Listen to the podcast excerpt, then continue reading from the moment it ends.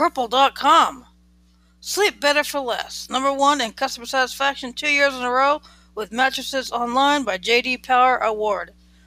Pick the right mattress for you. The Purple Mattress, dual layer comfort form, Purple Hybrid, breathable response, responsive support, Purple Hybrid Premier, less pressure for a dreamy floating. The Ascent adjustable base to make it possible to work, read, and lounge in bed.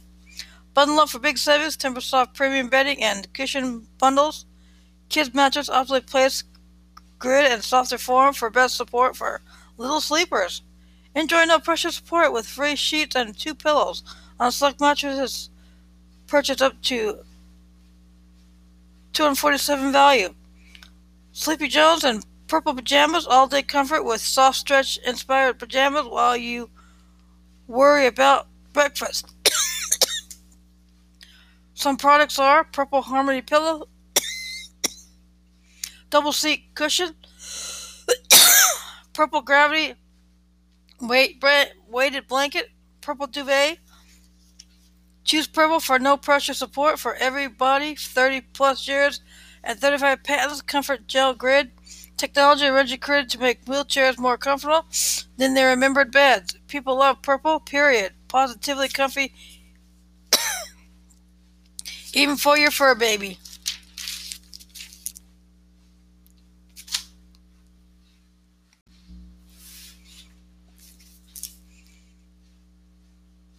Everyplate.com. Make affordable, crowd pleasing meals at home. Choose from 14 delicious and affordable recipes that change every week. Everything you need is shipped to your door. Home cooked deliciousness ready in 30 minutes. Save time and skip tedious trips to the grocery store Save money and enjoy tasty dinners that won't break the bank at only $4.99 per serving. Easy to cook recipes at only six, six of steps and will turn you into a chef. And you can skip or cancel anytime. Some examples of meals are sweet chili chicken, super smash burgers, balsamic glazed pork chops, Tuscan pork meatballs, crispy blue cheese chicken, chicken sausage meatball soup, saucy chicken and pepper stir fry, garlicky white sauce flatbreads, caramelized onion leek meatloaves, loaded baked potato chowder, creamy chicken sausage penne, black bean and pepper jack tostadas, chili garlic shrimp, crispy chickpea cuckoo bowls. Just select recipes uh, after signing up. Recommended by 9,000 families. Break the cycle of boring.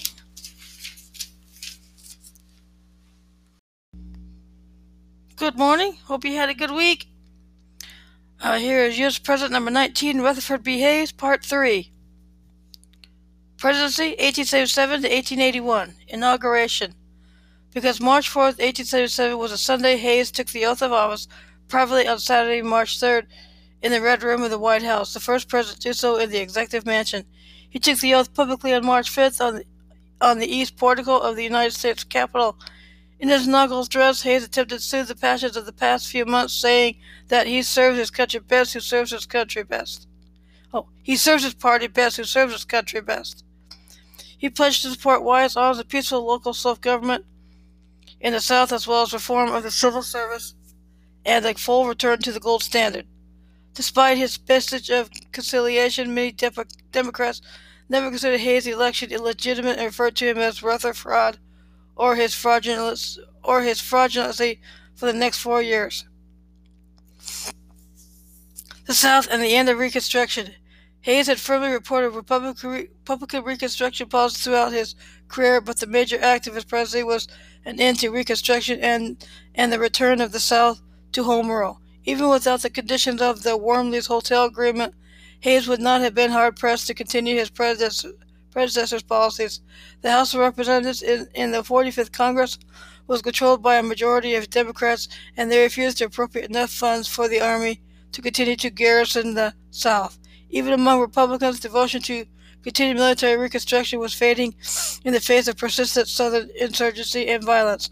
Only two states were still under Reconstruction sway when Hayes assumed the presidency, and without troops to enforce the voting right, rights laws, these soon fell to Democratic control.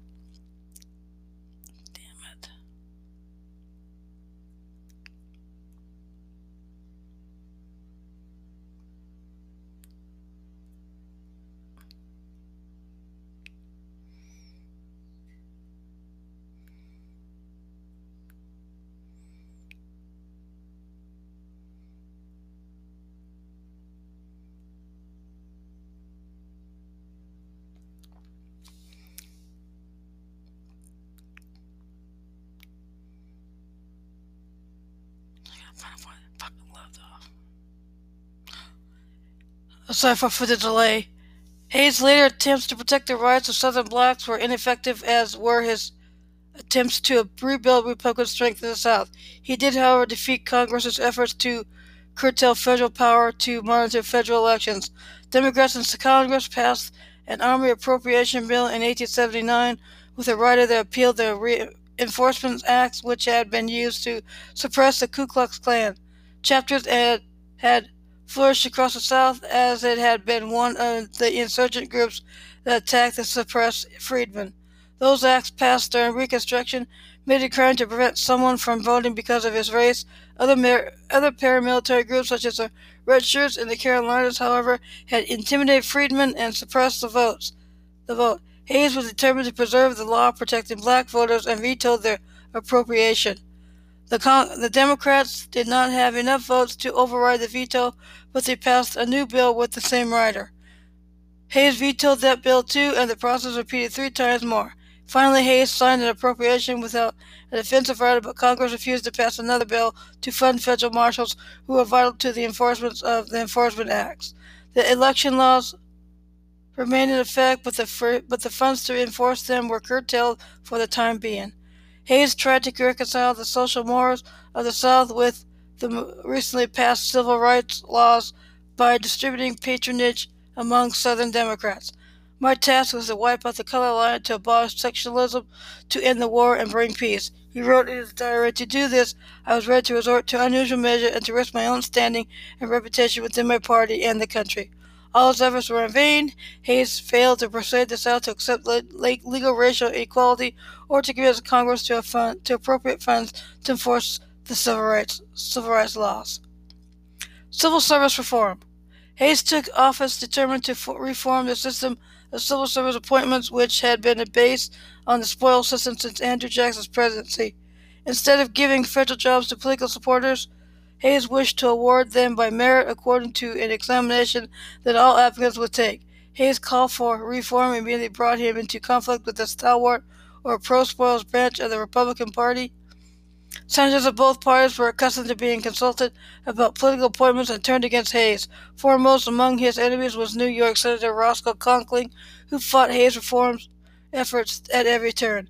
To show his commitment to reform, Hayes appointed one of the best known advocates of reform, Carl Schurz, to be Secretary of the Interior, and as Schurz and Secretary of State William M. Evarts to lead a special cabinet committee tra- charged with drawing up new rules for federal appointments. Treasury Secretary John Sherman ordered John Jay to investigate the New York Custom House, which was stacked with Conkling spoilsmen. Jay's report suggested that the New York Custom House was so overstaffed with political appointees that 20% of the employees were expendable. Although he could not convince Congress to prohibit the spoils system, Hayes issued an executive order that forbade federal office holders from being required to make campaign contributions or otherwise taking party in poli- taking part in party politics. Chester A. Arthur, the collector of the Port of New York, and his subordinates Alonzo B. Cornell and George H. Sharp, all Conkling supporters, refused to obey the order. In September 1877, Hayes demanded that their resignations, which they refused to give. He submitted appointments of Theodore Roosevelt Sr., L. Bradford Prince, and Edward Merritt, all supporters of Evarts, Conkling's New York rival, to the Senate for confirmation as their replacements. The Senate Commerce Committee, chaired by Conkling, voted unanimously to reject the nominees. The full Senate rejected Roosevelt and Prince by a vote of 31 to 25 and confirmed Merritt only because Sharp's term had expired. Hayes was forced to wait until July 1878 when he fired Arthur and Cornell during a congressional recess and replaced them with recess appointments of Merritt and Silas W. Burt, respectively. Conkling opposed confirmation appointees when the Senate reconvened in, April, in February 1879, but Merritt was approved by a vote of 31 to 25 and Burt by 31 to 19, giving Hayes his most significant civil service reform victory. For the remainder of his term, Hayes pressed Congress to enact permanent reform legislation and fund the United States Civil Service Commission, even using his last annual message to Congress in 1880 to appeal for reform. reform legislation did not pass during Hayes' presidency, but his advocacy provided a significant precedent as well as the political impetus for the Pendleton Act of 1883, which was signed into law by President Chester Arthur. Hayes allowed some exceptions to ban on assessments, permitting George Congdon, Congdon Gorham, Secretary of the Republican Congressional Committee, to solicit a campaign contributions for the federal office holders during the congressional elections of 1878. In 1880, Hayes quickly forced Secretary of Navy Richard W. Thompson to resign after Thompson accepted a $25,000 salary for a nominal job offered by French engineer Ferdinand de Lesseps to promote a French canal in Panama. Hayes also dealt with corruption in the Postal Service. In 1880, Schurz and Senator John A. Logan asked Hayes to shut down the Star Route Rings, a system of corrupt contact, contract profiteering in the Postal Service, and to fire Second Assistant Postmaster General Thomas J. Brady, the alleged ringleader. Hayes stopped granting new Star route contracts, but let existing contracts continue to be enforced. Democrats accused him of delaying proper investigation so as not to damage Republicans' chances in the 1880 elections, but did not press the issue in their campaign literature as members of both parties were impl- implicated in the corruption. Historian Hans L. Trefousse later wrote that Hayes hardly knew the chief suspect Brady and certainly had no connection with the Star Route corruption. Although Hayes and the Congress both investigated the contracts and found no compelling evidence of wrongdoing, Brady and others were indicted for conspiracy in 1882. After two trials, the defendants were acquitted in 1883. Great Railroad Strike. In his first year in office, Hayes was faced with the United States' largest labor uprising to date, the Great Railroad Strike of 1877. To make up for financial losses suffered since the Panic of 1873, the major roads had cut their employees' wages several times in 1877. In July of that year, workers at the Baltimore and Ohio Railroad walked off the job at Martinsburg, West Virginia, to, pro- to protest their reduction in pay. The strike quickly spread to workers of the New York Central Erie and Pennsylvania railroads, with strikers soon numbering in the thousands, fearing a riot. Governor Henry M. Mathews asked Hayes to send federal troops to Martinsburg, and Hayes did so, but when the troops arrived there was no riot, only a peaceful protest. In Baltimore, however, a riot did erupt in July, on July 20th, and Hayes ordered the troops at Fort McHenry to assist the governor in suppressing it. Pittsburgh exploded into riots next, but Hayes was reluctant to send in troops without the governor's request. Other discontented citizens joined the railroad workers in rioting. After a few days, Hayes resolved to send in troops to protect federal property wherever it appeared to be threatened and gave Major General Winfield Scott Hancock overall command of the situation, marking the first use of federal troops to break a strike against a private company. The riots spread further into Chicago and St. Louis, where strikers shut down railroad facilities. By July 29th, the riots had ended and federal troops returned to their barracks. No federal troops had killed any of the strikers or been killed themselves, but clashes between state and militia troops and strikers resulted in deaths on both sides. The railroads were victorious in the short term as the workers returned to their jobs and some wage cuts remained in effect, but the public blamed blamed the rebels for the strikes and violence, and they were compelled to improve working conditions and make no further cuts. Business leaders praised Hayes, but his own opinion was more equivocal as he recorded in his diary. The strikes have been put down by force, but now for the real remedy can't something be done by education of strikers, by judicious control of capitalists, by wise general policy, or to end or diminish the evil? The railroad strikers, as a rule, are good men, sober, intelligent, and industrious. Currency debate. Hayes confronted two issues regarding the currency, the first of which was the coinage of silver and its relation to gold. In 1873, the Coinage Act of 1873 stopped the coinage of silver for all coins worth a dollar or more, effected tying the dollar to the value of gold. As a result, the money supply contracted and the effects of the Panic of 1870 grew worse, making it more expensive for debtors to pay debts they had contracted when currency was less valuable. Farmers and laborers especially clamored for the return of coinage in both metals, believing the increased money supply would restore wages and property values. Democratic Representative Richard P. Bland in Missouri proposed a bill to require the United States to coin as much silver as miners could sell, and the government thus increasing the money supply and aiding debtors. William B. Allison, a Republican from Iowa, offered an amendment in the Senate limiting the coinage to two to four million dollars per month, and resulting Bland-Allison Act passed both houses of Congress in 1878. Hayes feared the act would cause inflation that would be ruinous to business, effectively impairing contracts that were based on the gold dollar as the silver dollar proposed in the bill would have an intrinsic value of 90 to 92 percent of the existing gold dollar. He also believed that inflating the currency would dishonest expediency and justice both to man and honest currency. He vetoed the bill, but Congress overrode his veto, and only time it did so during his presidency. The second issue concerning United States notes, commonly called greenbacks, a form of fiat currency first issued during the Civil War. The government accepted these notes as valid for payment of taxes and tariffs, but unlike ordinary dollars, they were not redeemable in gold. The Specie Payment Resumption Act of 1875 required the Treasury to redeem any outstanding greenbacks in gold, thus retiring them from circulation and restoring a single gold-backed currency. Sherman agreed with Hayes' favorable opinion of the act and stockpiled gold in preparation for the exchange of greenbacks for gold. But once the public was confident they could redeem greenbacks for specie or gold, few did so with when the act took effect in 1879. Only 130,000 of the outstanding 346 million dollars in greenbacks were actually redeemed, together with the Bland. together with the Bland-Allison Act, the successful specie resumption affected a workable compromise between inflationists and hard money men, and as the world economy began to improve, Agitation for more greenbacks and, and silver coinage quieted down for the rest of Hayes' presidency.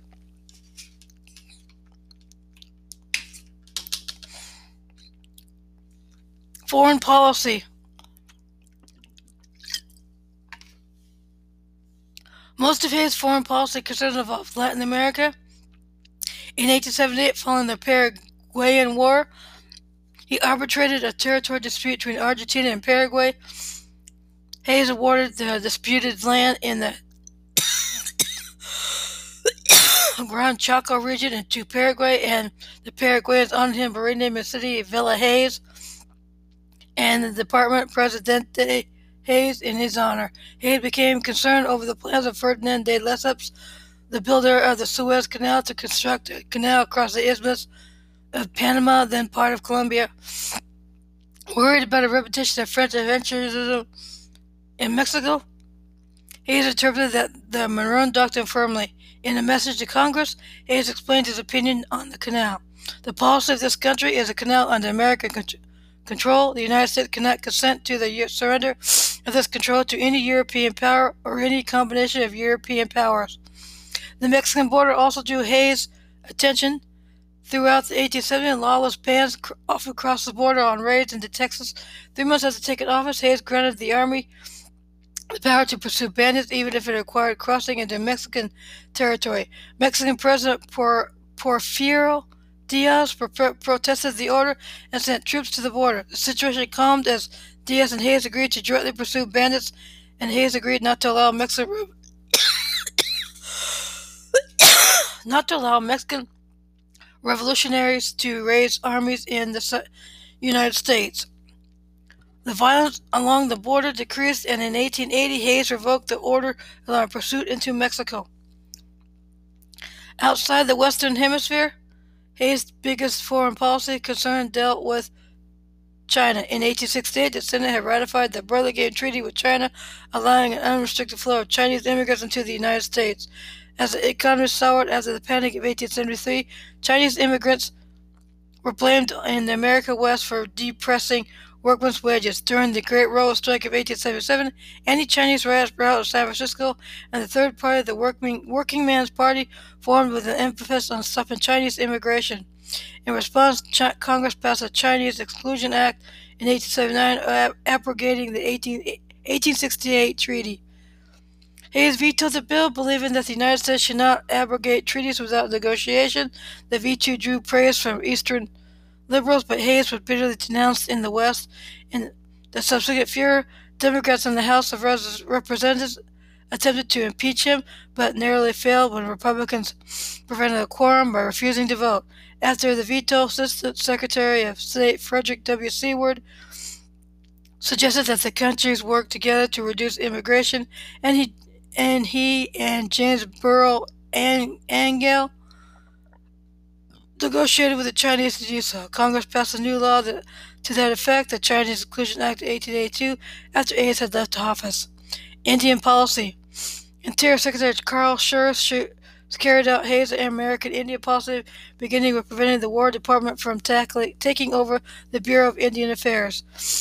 Hayes and Schurz carried out a policy that included assimilation into white culture, educating, training, and dividing Indian land into individual household allotments. Hayes believed the policy would lead to self-sufficiency and peace between Indians and whites. The allotment system under the Dawes Act, later signed by President Cleveland in 1887, was favored by liberal reformers at that time, including Schurz, but instead proved detrimental to American Indians. They lost much of the land through sale sales of the, what the government classified as surplus lands, and more to unscrupulous white speculators who tried to get the Indians to sell their allotments. Hayes and Schurz reformed the Bureau of Indian Affairs to reduce fraud and give Indians responsibility for policing their reservations, but they were generally understaffed. Hayes dealt with several conflicts with Indian tribes. The Nez Perce, led by Chief Joseph, began an uprising in June 1877 when Major General Oliver O. Howard ordered them to moved to a reservation. Howard's men defeated the Nez Perce in battle, and the tribe began a 1,700 mile retreat to Canada. In October, after a decisive battle at Bear Paw, Montana, Chief Joseph surrendered to surrendered and William T. Sherman ordered the tribe transferred to Indian Territory in Kansas, where they were forced to remain until 1885. The Nez Perce War was not the last conflict in the West as the Bannock rose up in spring 1870 in Idaho and raided nearby settlements before being defeated by Howard's army in July. War with Ute tribe broke out in Colorado in 1879 when some Ute, Indi- Ute killed Indian agent Nathan Meeker, who had been attempting to convert them to Christianity. The, sub- the subsequent White River War ended when Schurz negotiated peace with the Ute and prevented white settlers from taking revenge for Meeker's death. Hayes also became involved in revolving, resolving the remo- removal of the Ponca tribe from Nebraska to Indian Territory, present-day Oklahoma, because of, mis- of a misunderstanding during the Grant administration. The tribe's problems came to Hayes' attention after its chief, Standing Bear,